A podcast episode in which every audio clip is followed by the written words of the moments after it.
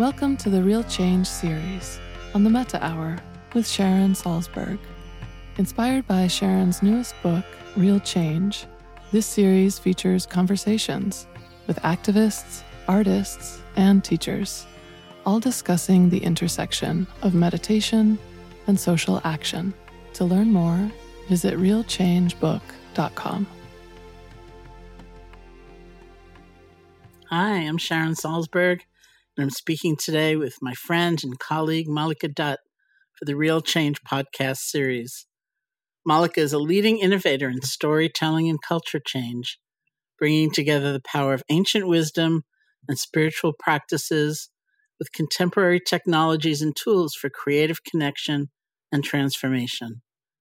She combines her creative advocacy for a thriving world with a coaching, speaking, and strategy practice that connects planet, people, and purpose. Mallika is the founder of global human rights organization Breakthrough and led the group as its president and CEO for 17 years. She has served as the program officer for human rights and social justice at the Ford Foundation's New Delhi office. She was associate director of the Center for Women's Global Leadership at Rutgers University Mallika draws from the richness of multiple spiritual traditions, having trained in energy medicine, health coaching, yoga, and Zen Buddhism. For many years, we've been co faculty at an annual Institute on Women's Leadership at the Omega Institute, and I have learned a tremendous amount from her. So, welcome to the Metta Hour, Mallika. Thank you, Sharon. Such a delight to be having this conversation with you. I'm excited it's really great to get together in, in any form. And we're both recording remotely today from our respective quarantine homes. Are you in New York City? I'm not. I'm actually on Chappaquiddick in Martha's Vineyard right now and really enjoying the ocean and some reprieve from the city, which I love very much, but it's nice to be here. I love the city very much too. I left on March 14th and I thought I was coming up here. For, you know, I have a home here and a retreat center, which of course is closed. And I thought I was coming up for two weeks. I realized I still have my winter boots. I don't have like any summer clothes, you know. And it's been since March 14th, and um, I'm hoping to get back uh, at some point. It's quite a time that we're in, Sharon. Quite a time. I mean, whoever could have imagined you know, the last time we were together. It's just like, it's unimaginable. And here we are. So this this recording is part of a larger series of conversations on the Metta Hour centered around the themes in my book, Real Change, Mindfulness to Heal Ourselves and the World. And it's very funny because when uh, we got several um, JPEGs of the cover of the book and um, the audio version of the book, they had the subtitle backwards. It kept saying mindfulness to heal the world and ourselves. And I looked at it and I thought, is that better? You know, but it's really mindfulness to heal ourselves in the world, which is uh, actually significant. So I've, as you, you know, long looked at the role of qualities of awareness and love and compassion in in changing the world and how the world changes us as we make those efforts and and this book is the culmination of of that investigation and I was so delighted to be able to feature many things I have learned from you in the book and um, I wonder if you could just tell us a little bit about how you came to your path of practice and, and your path of work. Well, Sharon, you were a very instrumental uh, figure and person in my journey to this current path. I don't know if you remember when we met many years ago at the Netroots conference and we did a panel together, which was called Love, Compassion, and Other Forms of Activism. And um, you know, I joined that conversation at the invitation of Carla Goldstein, who is the president of Omega. And I didn't know you, and I didn't know Leslie Salmon Jones, who's with Afroflow Yoga then either. And I was very much a part of the human rights world, had spent many, many decades working on various forms of social justice, from gender based violence to racial justice to immigrant rights to LGBTQ plus rights. And in a in a little bit of a search, you know, feeling that that work was very important, and yet I was looking for something, searching for something. And when I met all of you, I really began to be introduced to the world of contemplative practices, of work within, uh, work within the self as opposed to work within the world, which is where my focus of attention had been.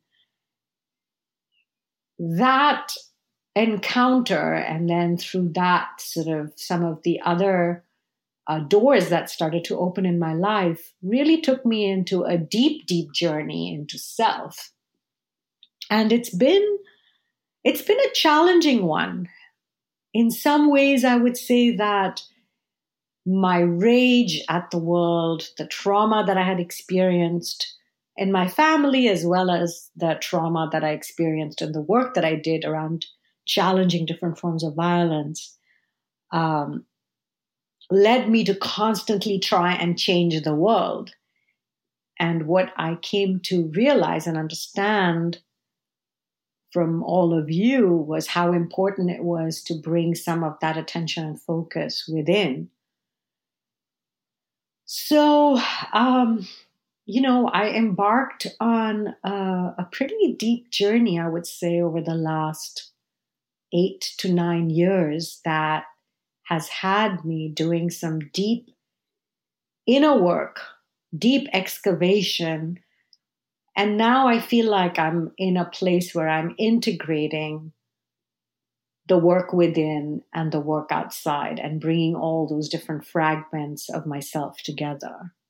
It's really fantastic because, um, you know, the journey goes in both directions. The, I know so many people, and I was like that certainly myself, where my own personal healing was the motivation for my, you know, I went to India at the age of 18 and I'm a New Yorker. I'd never even been to California before, and there I was in India, and which I loved. And, uh, you know, but it was, it was also overwhelming because my own suffering was so uh, extreme. And, you know, in those days, even though I was practicing in a context where the um, the ritual was to repeat, you know, I'm practicing for the sake of all sentient beings, or my practices not just for myself alone. And really, honestly, I didn't care about anybody else, you know, because my own pain was was pretty strong. And as that began healing, then I could look around in a different way.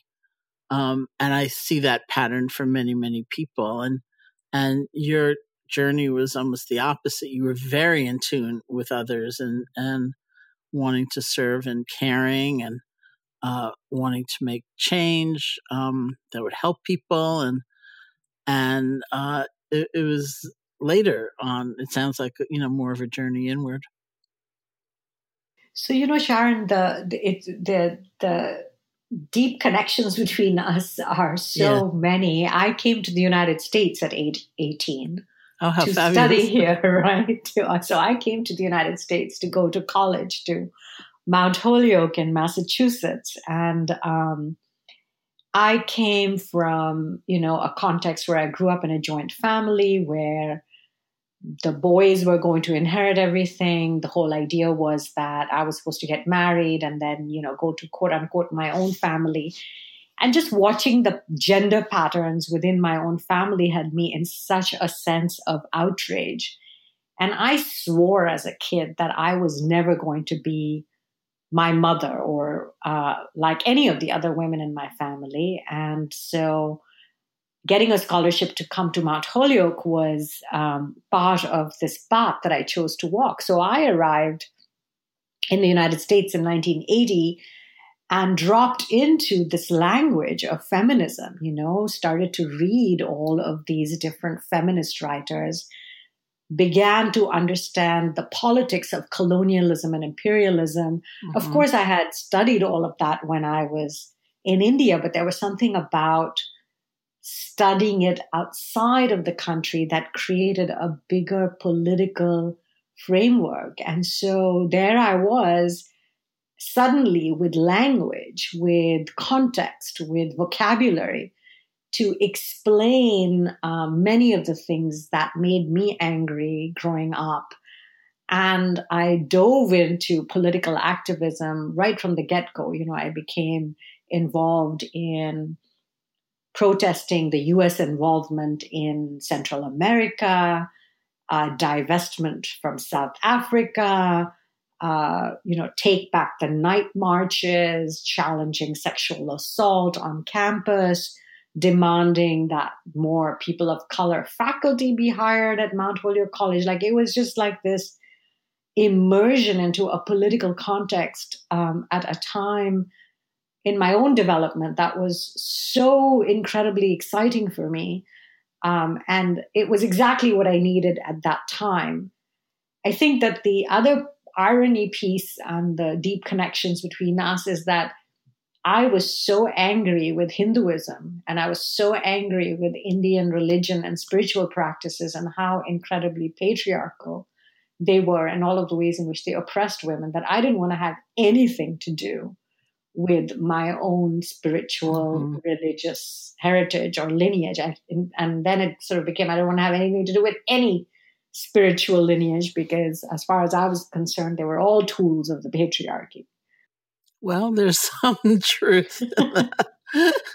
I mean, one of the things I always treasured about Buddhism was, um, well, first all, I shouldn't even call it Buddhism because that's that's a later coinage. It's the teachings of the Buddha, um, since it's not supposed to be an ism. But um, was the injunction, which I found breathtaking, that you can find out the truth for yourself and don't just take on someone else's dogma or belief. And um, I wrote this book, Faith, many years ago. Uh, I think 18 years ago now. And uh, in it, I described this dialogue where uh, one of my colleagues, Sylvia Boorstein, was talking to a woman in the audience of this this class we were teaching, and the woman was very upset about what she had read about the Buddha's treatment of women, which in one sense was quite revolutionary in that he allowed women to come into the order of monastics. And on the other hand, he had certain rules, extra rules that they had to follow, and it seemed really unfair. And and uh, Sylvia said, you know, well, he did this extraordinary thing. He brought he brought women in. He said they have every right to be there. They have every capacity as a man could have for liberation. And the woman wasn't happy. And then and then Sylvia said, well, you know, he um, really was facing the social stigma of the day and he, he went as far as he could and the woman wasn't happy. And then Sylvia said, well, maybe he was right about suffering and wrong about women.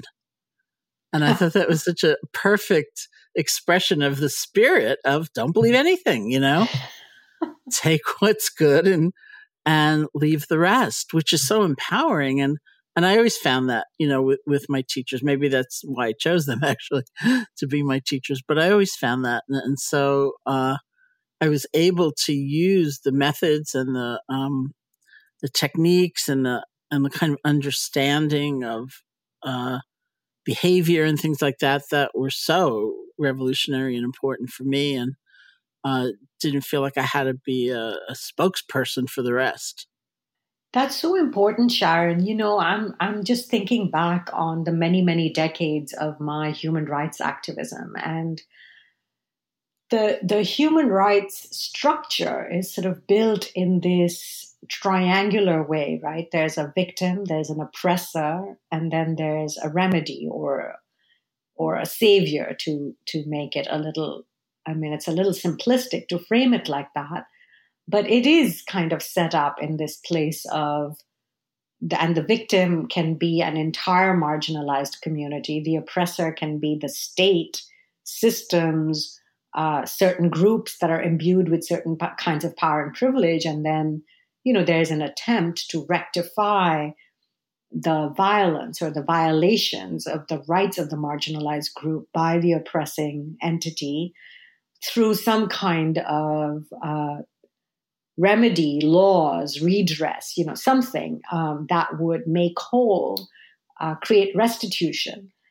And there's a way in which that framework, which really defined my political organizing for many decades, can get us stuck. And what I mean by that is that it doesn't really allow us to stay with complexity or paradox. It doesn't, it, it can often be a, a framework that really puts, that in, puts, that, puts us into a this versus that. And then we sort of then allocate human beings into one of those three uh, categories and you know can get really self-righteous. And the rage that we have then about how we need, need to change the system can be extremely antagonistic. When i got to law school in the early uh, in the mid 80s when i got to law school that was the first time that i encountered the idea of intersectionality right so the idea that uh, power and privilege systems intersected with one another in multiple ways, and that you know we couldn't have these sort of linear understandings of how power and privilege operated in the world. And Kimberlé Crenshaw, who was really the author of Intersectionality, was coming at it in a legal context where there were a bunch of Supreme Court decisions that did not give justice, particularly to Black women, because the judges said that you could not prove discrimination was based on race or on sex. And so the intersections of both and how they affected Black women were being kind of tossed out of court when I stepped into really understanding intersectional analysis, it helped me to become more uh, discerning and also more complex in the ways in which I, I understood power and privilege, and also paid more attention then to how we were trying to create a different set of outcomes for people who were marginalized in multiple ways. And so I spent many, many decades, you know, I first created an organization called Sakhi for South Asian women that worked with battered South Asian women in New York City. And the way an intersectional perspective came into that was really understanding the ways in which immigrant status created a different set of complexities for battered women because it was not possible for them to reach out to the police or get to shelters or access the resources that might exist because they could either get deported or there were no language or cultural facilities that gave them the access that they needed for their safety or the safety of their children. Um, and so, you know, for a long time, intersectional analysis became a very important way in which I understood how I did my human rights work. It wasn't until about 10 years ago that I began to feel that intersectional analysis was an important analytical tool for us to understand power and privilege. However, for me to actually step into a dream of the kind of world I wanted to create, there was still something else that I needed to embrace. There was still something else that allowed for a new ground to get created, one which brought us together as humans in a different kind of way, where we understood power and privilege, but then accessed different tools to engage and be with one another. And then another layer that started to emerge very strongly for me was, and what about our relationship to the earth? And all mm. beings, all sentient beings. Like, where was that analysis or where was that understanding in my own political work or even how I understood uh, myself in relation to other people and the world? That was when my introduction to different contemplative practices, to shamanism and energy medicine, a reconnection to some of the traditions that I grew up with, my studies with uh, Zen Buddhism, and really more, most deeply, I think, connecting to earth based practices started to transform my political and personal understanding of the relationship between what we needed to do within and what we needed to do without. And that's where my current frame around the world and the ground on which I choose to stand, I try to stand, is that of interconnectedness. And that ground of interconnectedness, Sharon, has been deeply informed by what I have learned from you about loving kindness meditation. So I just wanted to really honor the seven years that we have taught together and worked together, and how much your teachings have taught me about how to frame my intersectional analysis within this broader framework of interconnectedness. Well, thank you. Actually, when I, I was writing the book, I, I uh, you know, quote you were talking about intersectionality, and and at the time, the first time I heard you speak about it, I thought that's just like interconnection, and uh, but that's not where the conversation went, as you were explaining what it actually meant, you know, in that legal framework, and then. A few years later, we were back at Omega, and you said, you know, the more I think about intersectionality, the more I think about interconnection. And I thought, I knew it. and my editor made me take out the I knew it. you know, it sounded just like too weird, but um, I did know it, you know, so it's beautiful. And one listening to you, I realized one of the powerful things I've learned from you um, refers back to something I've often pondered and kind of wrestled with in, in especially my teaching, which is that I've seen, and I think science really proves that if one does contemplative practice, there's a kind of good heartedness that can emerge. It's like um, so many people have said to me, for example, I was out on the street, I was taking a walk, and this person came up and asked me for a dollar. And it's my habit to give them a dollar. And this was the first time I looked that person in the eye and realized that was another human being. You know, and and so there is a kind of of generosity of the spirit and good heartedness that I think many, many times comes out of contemplative practice. But what doesn't come is a kind of systems analysis necessarily. You know, it's like, does anybody think why? What's the housing policy of this city? You know, why there's so many people on the street?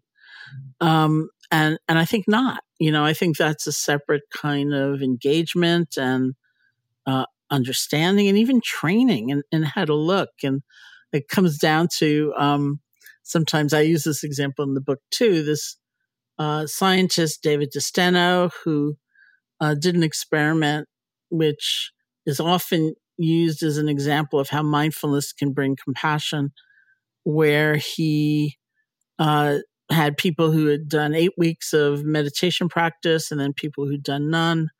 And then he told people one by one, why don't you come into the lab? We're going to do the final bit of research. And what they didn't know is that the final bit of research was happening in the waiting room of the lab where there were very few chairs. And he'd hired a bunch of actors to sit in most of them who were all on their phones and not paying any attention. And then he'd hired an actor who came in using crutches and looked like they were in terrible pain. So the question was who is more likely to get up and offer their chair? to this person who looks like they're in terrible pain. And he found like a resounding difference between the meditators and the non meditators. And that's why they, um, he came to the conclusion that, that mindfulness practice will lead to a kind of compassion. And it was considered especially significant because everyone else was on their phone. So you had to be the first one to get up and offer your chair. So I really appreciated that experiment. And then my addendum was, well, did anybody ask why there's so few chairs? You know, like where does this lab use its resources? Which they don't, you know, and I really do believe that's it's its own kind of effort to see the world in, in a bigger way. That's really true, Sharon. And that's why, for me, the uh, connection between an intersectional analysis that allows you to really understand how power and privilege and oppression play out at the level of yourself, interpersonal relationships, um, organizational structures, system structures is so important. For me, interconnectedness, which really is a deep, deep understanding of the incredible interwoven fabric of all of us, of us um, as human beings, of us as one sentient being, one species on this planet, of everything on this planet, the elements. That understanding of interconnectedness also comes with accountability. If you understand interconnectedness, then contemplative practice also needs to be about then how do you step into accountability?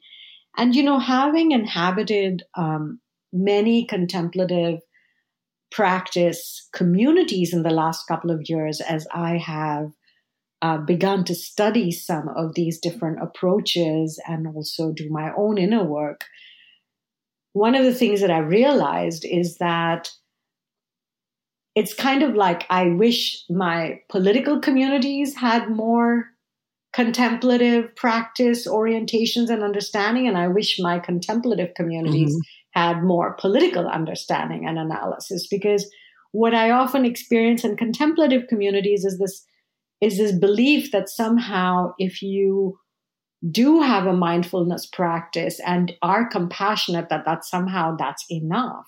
And it mm-hmm. not it's also been the case that in many of the communities that i've been a part of um, particularly male founders of those contemplative practices have seriously abused their power. And so that that makes me wonder about well what is the level of self realization that we're talking about? Where is the place of accountability? I mean, many of the same kinds of abuse of power and privilege that are happening in some other domains are also playing out in contemplative communities. So there's no, I mean, there's nothing intrinsic about uh, contemplative practice, as far as I've come to understand it, that stops abuse of power necessarily, which is why mm-hmm. the integration of all of this is uh, something that I feel really strongly about.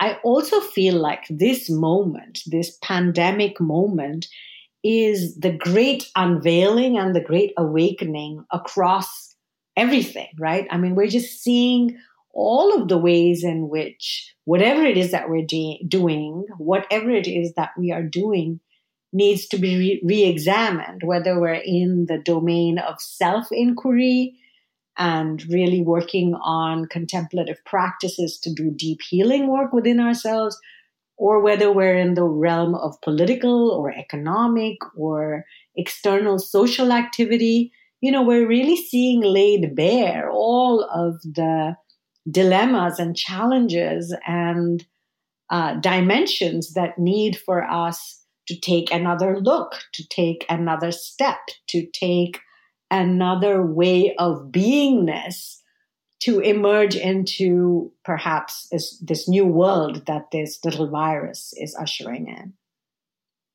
You know, listening to you especially talk about um, kind of abusive behavior, which is certainly true, on the part of many leaders in spiritual communities. I thought of uh, this time I went to see a doctor in New York City who I really liked a lot, and and she was just asking me, you know, general questions like, "How do you deal with stress?" and and I said, "Well, you know, I'm a meditation teacher," and and she said, "But do you meditate yourself?" and I said, "Oh, right, you know."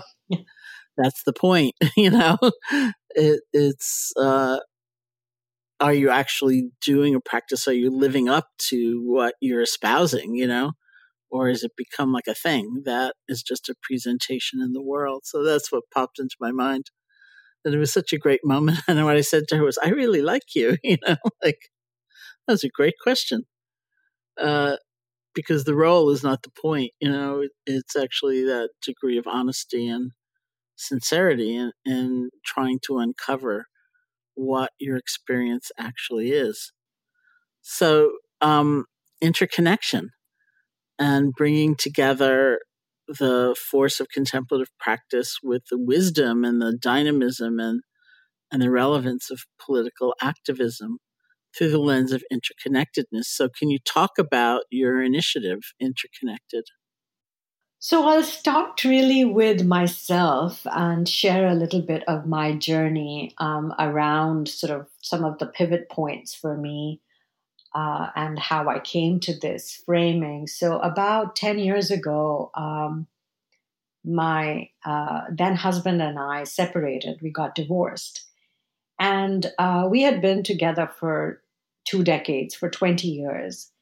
And he became involved with our housekeeper, our then housekeeper. They started to have an affair, and uh, I didn't know about it because I was busy running around trying to save the world through breakthrough, through the work that I was doing around culture change and changing norms, around gender based violence and immigrant rights and all of those things. And I was so deeply immersed in my work that you know, I wasn't really uh, paying a lot of attention to what was happening in my own home.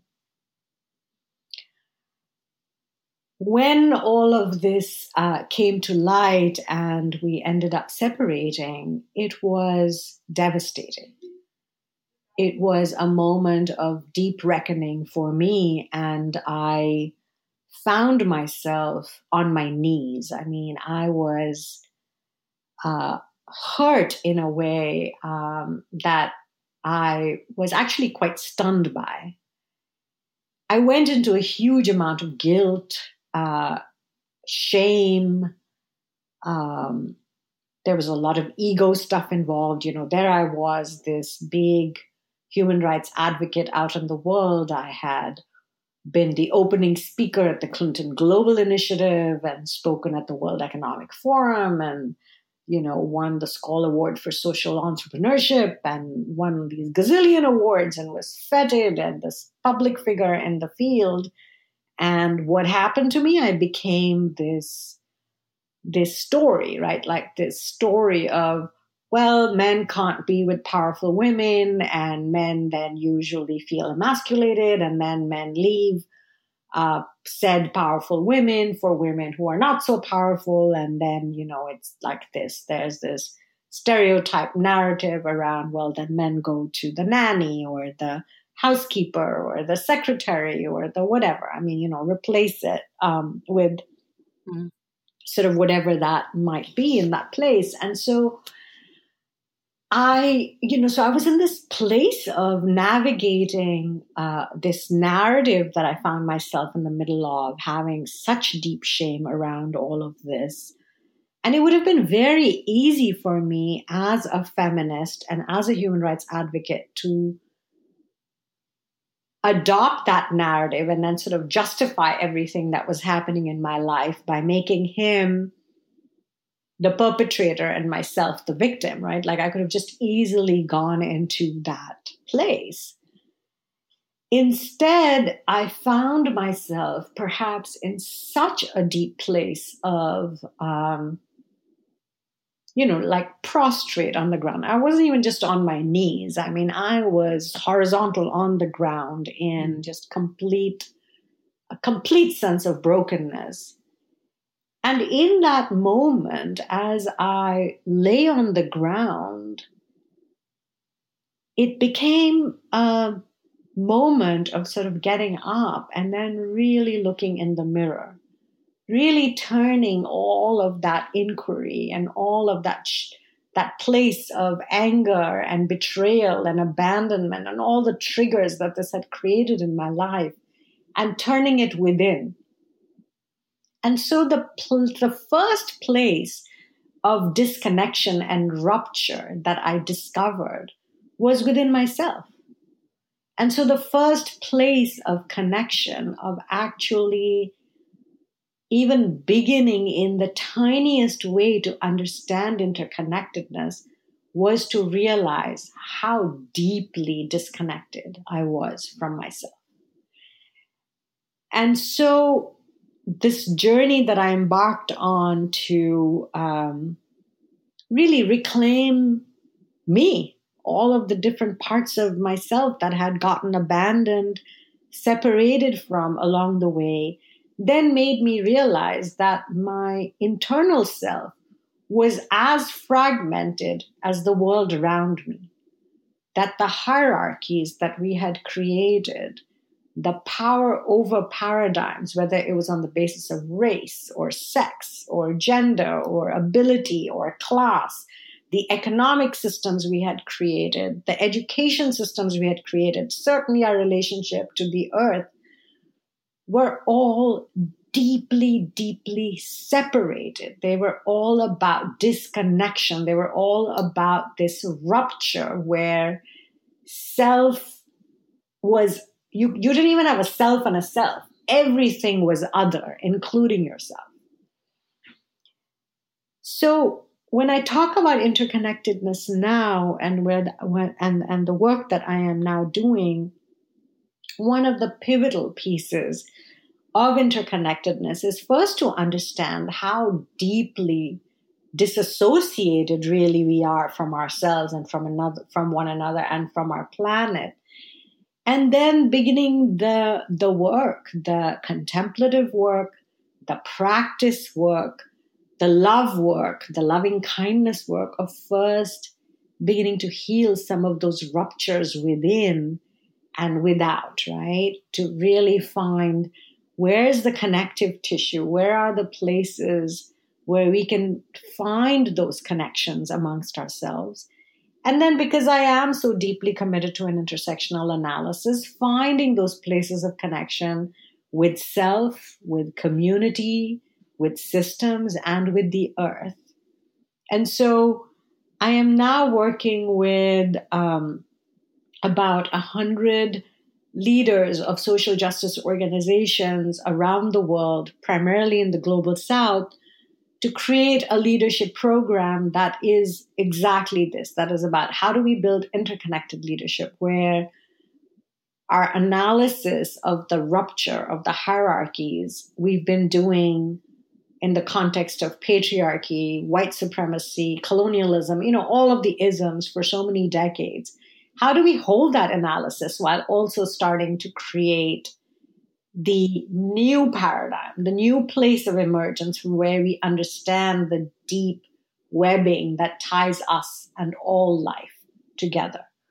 So I've been working with these 100 leaders. I've been leading um, sessions for organizations that work on journalism, on presence, on deep listening, on resilience. Um, I've been working with other organizations on really addressing racial justice.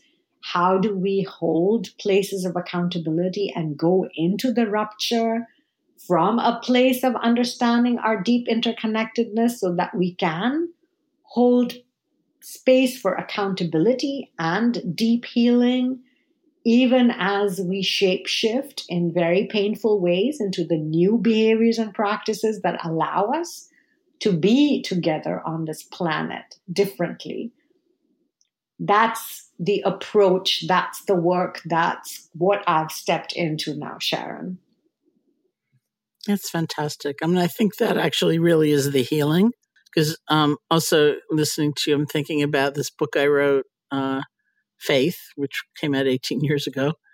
And in the process of writing it, I was working with this freelance editor, and and I was saying one day that, you know, again within the Buddhist context, the um, the opposite of faith isn't doubt. That doubt can be a, a tremendous aid to faith when you question, when you wonder, when you seek to know the truth for yourself.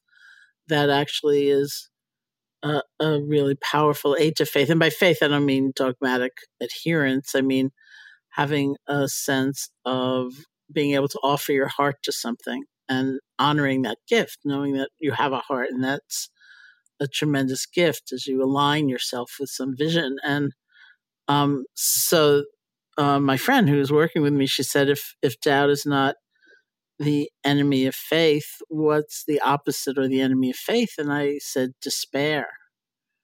And part of faith in the way I was using the word was very much about connection, connecting to inner resources and strengths within ourselves and connecting to this sense of belonging on this planet with one another, um, to a bigger picture of life. And so the opposite of despair is really connection. And we certainly are in a time with plenty of despair to go around. That's such a beautiful example, Sharon. Um, you know, the opposite of faith is despair. And we've certainly created worlds where there is so much despair, where there is such pain, where there is so much trauma, you know, where we've been responsible, even as a human species, for creating so much pain with the other beings that we share this planet with and with the planet itself. And that despair was certainly uh, deeply embedded in me. One of the most healing pieces of my interconnectedness journey has been to actually build relationship with parts of my inner child, parts of my inner child that literally killed themselves, or this one child that killed herself, that felt such deep despair about the pain that she experienced that she died. And that part of me became so deeply disassociated that I have pretty much had amnesia about most of my childhood and it sort of crept into a lot of my adult life. And so tapping into that despair and developing a relationship with this part of myself has been actually some of my deepest practice. Uh, a lot of my contemplative practice training has brought me to actually spending a half an hour every day with this part of myself, with loving attention, with kindness, with presence, and allowing this part of me to speak and enact and articulate the rage and the pain and the grief and just the the sheer despair, um, which also brings me to thinking about how some of my contemplative practices have been deeply influenced by tantra, and that's been very important for me because I find that a lot of the spiritual practices that are all about you know focusing on just getting calm uh, end up only traumatizing me further or mm-hmm. end up becoming like spiritual bypassing or you know not really enabling me or others in my community to do the healing that they need having the contemplative practice of being able to sit and be present in that way and then engage my rage and my pain and all of the things that have fueled my political work for so many decades is allowing me to take that rage and that pain and turn it into life force, affirming energy, faith, if you will, rather than despair. And so, even just thinking about the frame that you've just given me,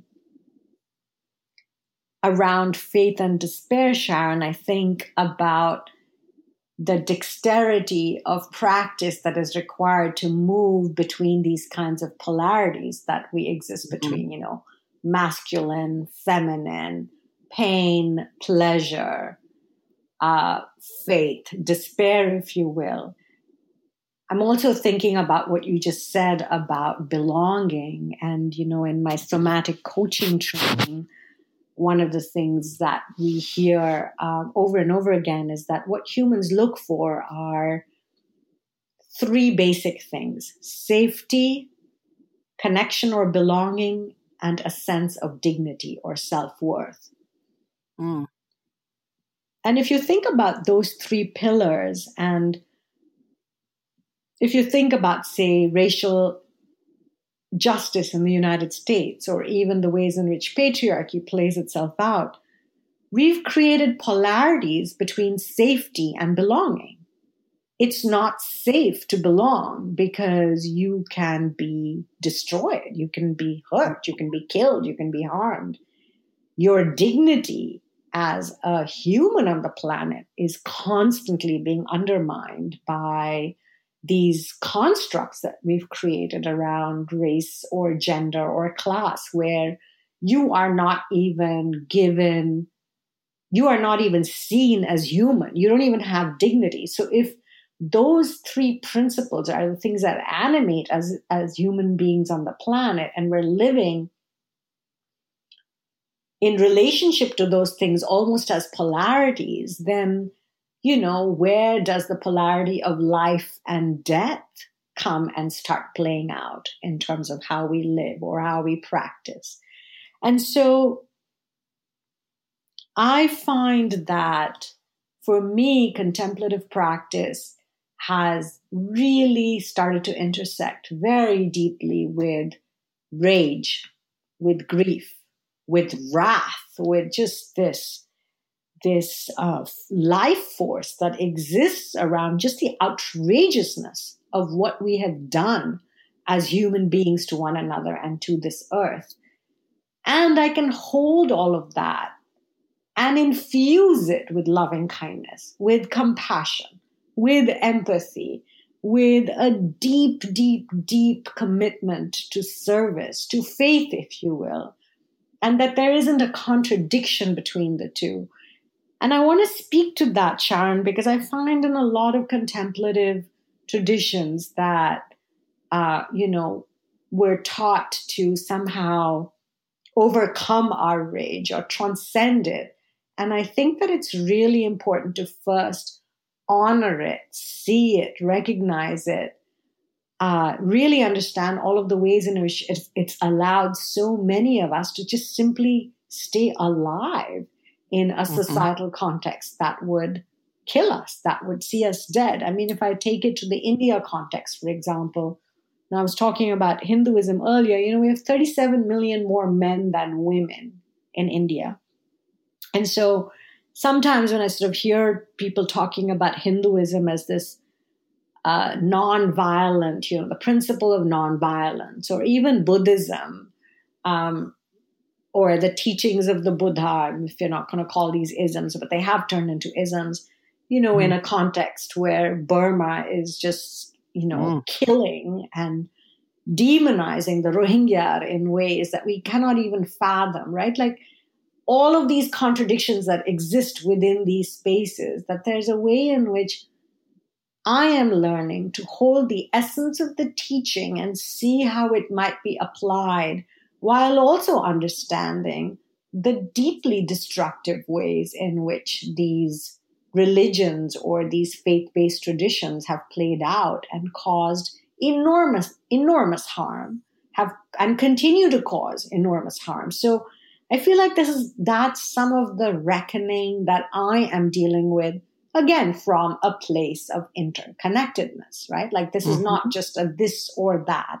How does one learn how to hold polarity and complexity and the this and the that so that we can be more whole in coming into the creation of what it is, whatever it is that is emerging in these pandemic times. I think that is very beautiful. And I think it's also a sign of maturity. You know, like I remember when I first started practicing, which was 1971, and um, I'm somewhat famous. This was a, a Goenka course, it was a 10 day immersion course in meditation, mindfulness meditation. And I'm somewhat famous amongst the people that formed, there's still some of my closest friends that I met in that first retreat for once having marched up to Goenka and looking him in the eye and saying, I never used to be an angry person before I started meditating, thereby laying blame, you know, exactly where I felt it belonged, which was on him. And it took me a long time to realize that, first of all, I'd been hugely angry and I hadn't seen it. And also that it wasn't something I was trying to cut off, you know, or or reject, but just as you said, to relate to it differently because the fundamental virtue is energy and and to somehow harness the energy without the the burning and the self-destructiveness and the other things that can happen when we're lost in it or or overcome by it to such a degree that um, it becomes everything. And maybe that's a combination with um, that sense of dignity, you know, and rightfulness of one's being alive and, and being on this earth. Like one of the people I interviewed for the book was a woman who's um, really a leader in New York City in the striking fast food worker movement, striking for fifteen dollars an hour and, and a union, the right to unionize. And and one of the things I really felt from her and other colleagues of hers that I met was this sense of dignity, you know, that uh, even their families would say to them, "Don't rock the boat. You know, don't do anything. You've got almost nothing, and you'll have nothing if you if you really uh, stand up and and you know demand more." And and they just could not do that. They could not accept that story about themselves that they were only worth the way they were being treated. And and I thought the amount of self respect it takes to go up in those very fearful circumstance and to actually successfully lead a movement was extraordinary. And were they fueled by anger? Of course, you know, that was part of it, but they weren't um, somehow just about that. You know, they were reaching into this this well of the rightfulness of their being, and it was it was so awesome. And the people who brought us together um, were people who, friends of mine, who never said it would really be helpful to these people if they learned how to meditate. They kept saying, you should meet these people. Your community should meet these people. These are incredible people. You know, you just made me think. I actually have the smile on my face. I was just thinking, imagine if the millions and millions of people that have been and are a part of contemplative communities around the world, right? I mean, just in this moment of the uprising of the pandemic great awakening or what you know however we want to call it the uprising with the movement for black lives and that coinciding with all of the ways in which this little virus has just brought the world to its knees Mm-hmm. Wouldn't it just be so incredible if the worlds of contemplative practice brought all of that incredible energy to really fueling and feeding the emergence of an interconnected paradigm, an interconnected paradigm where we stepped in with courage to do the self reflection around the ways in which we may have continued to benefit from or abuse power and privilege, to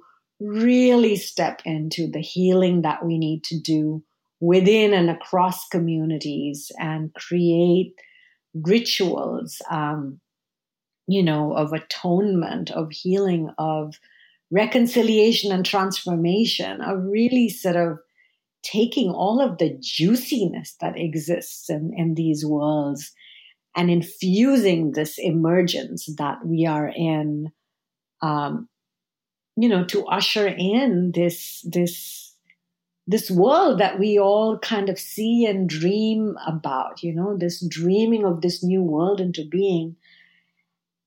I, I, I can feel it. I mean, I can feel all of these shifts that are happening. And even this conversation with you, Sharon, like just in this moment, I just felt such a surge of these intersecting energies to come together to really infuse interconnectedness as the reality of all things. You know, it's not like I made up interconnectedness. That is the truth of us, of this world, of this planet, of of the oneness. Um, and, you know, wouldn't it be amazing if we could move from the rupture paradigm, the hierarchy paradigm, into really remembering, moving past the dismemberment, remembering the interconnectedness of us and all things.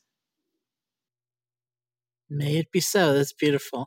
And it's part of why I just love being with you because of that uh, energy, you know, and just the exchange and which is not even like a movement back and forth. That's maybe a little too dualistic, but it's the coming together, you know, of uh, everything. So it's it's wonderful. I'm wondering if, um, in closing, which I hate I hate to do, but we probably have to, if you could lead us in a a short meditation practice.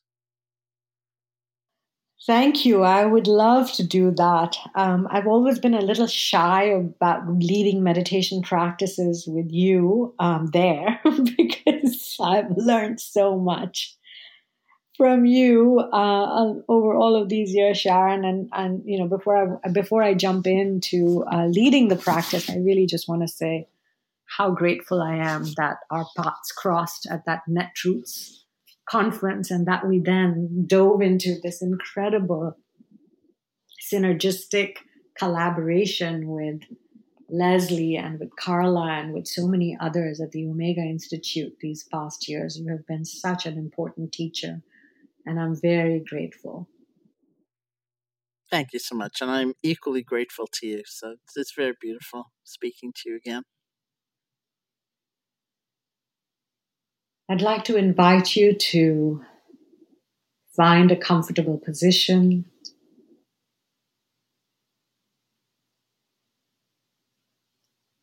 And just settle in with yourself.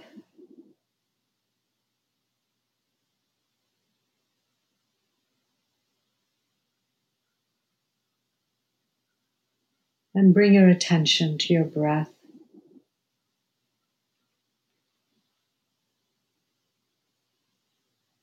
And just feel that air entering your nostrils.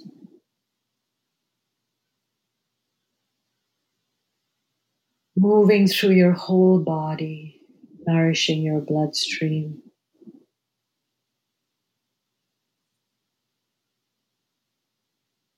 And the exhale.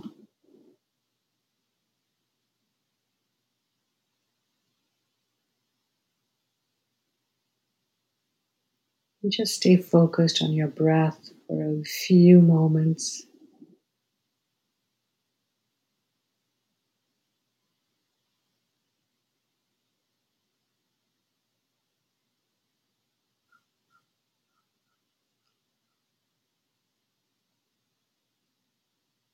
Now bring your attention to any sensations that you might have in your body.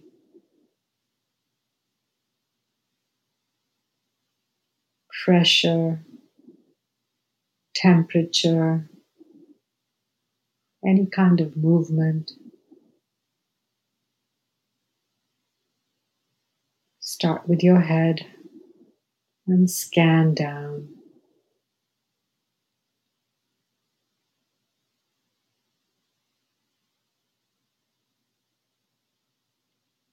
Just notice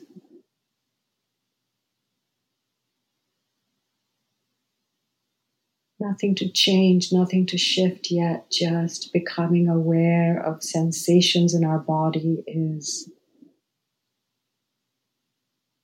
such a beautiful relationship to self.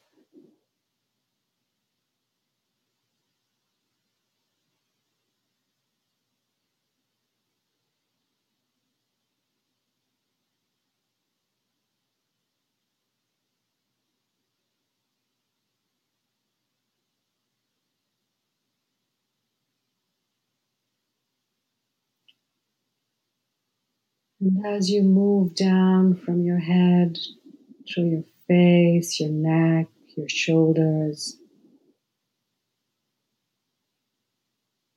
down your arms, your back,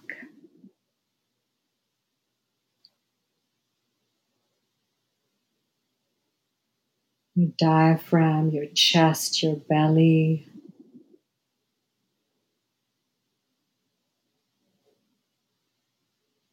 your hips.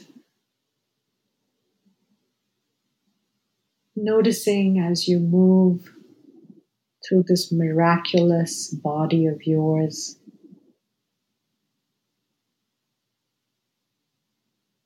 Any sensations.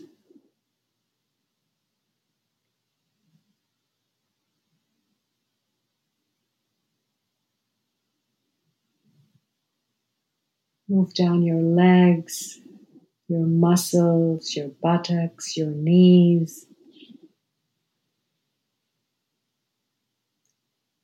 Down your calves, into your feet.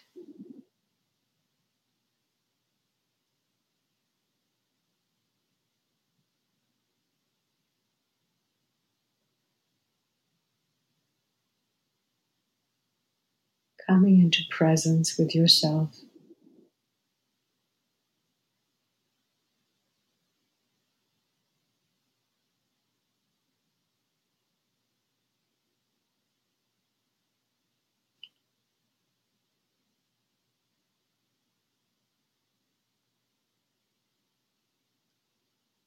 and notice your length from this place of presence and sensation. Just notice your feet on the ground, your deep connection to the earth as gravity holds you to this planet.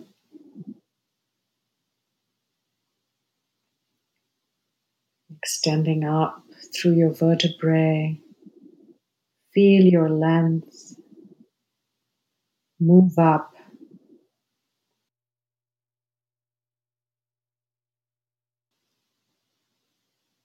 As you sit, as you stand in your dignity.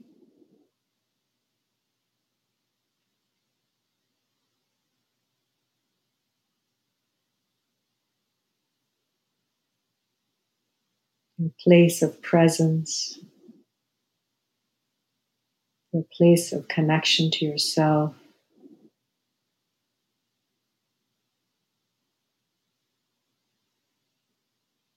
Your dignity, your self worth.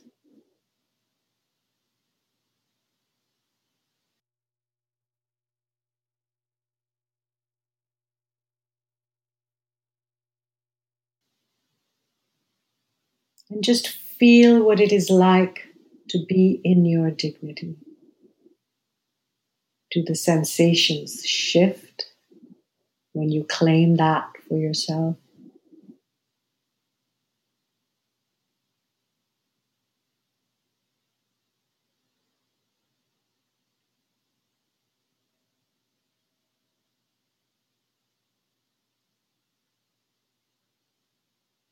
Just take a couple of deep breaths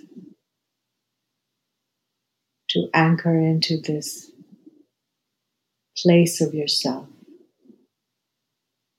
this incredible body, this incredible being that you are.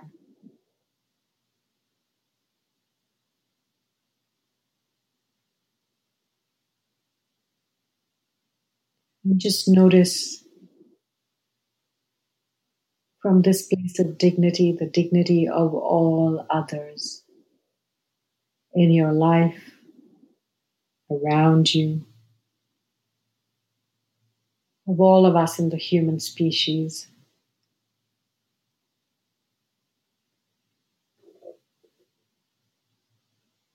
And now the dignity of all other beings on this planet, the ones that are four legged, that swim, that crawl, that fly, the furred, the finned,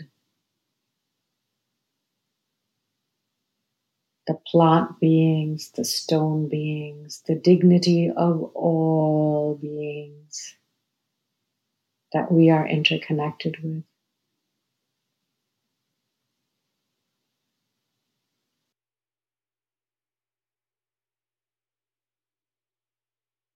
And just take a couple of breaths into that.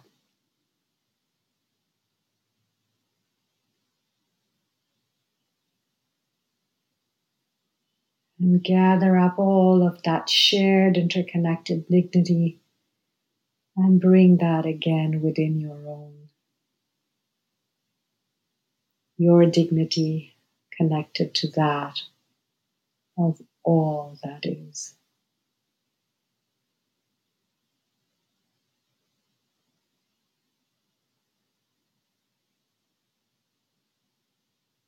I invite you back into yourself, into wakefulness.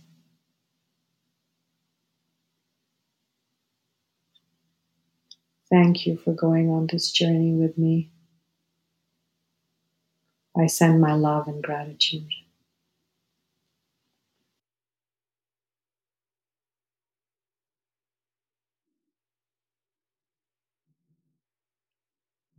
Thank you so much. It's so beautiful. Um, I'm going to replay that over and over again for myself. Thank you, Mallika, so much for joining me today. To learn more about Mallika's work, you can visit her website at www.mallika. That's M A L L I K A D U T T dot com. Thank you all for joining us. This has been the Real Change series on the Metta Hour podcast from the Be Here Now Network. May you be safe. May you be happy. May you be healthy. And may you live with ease.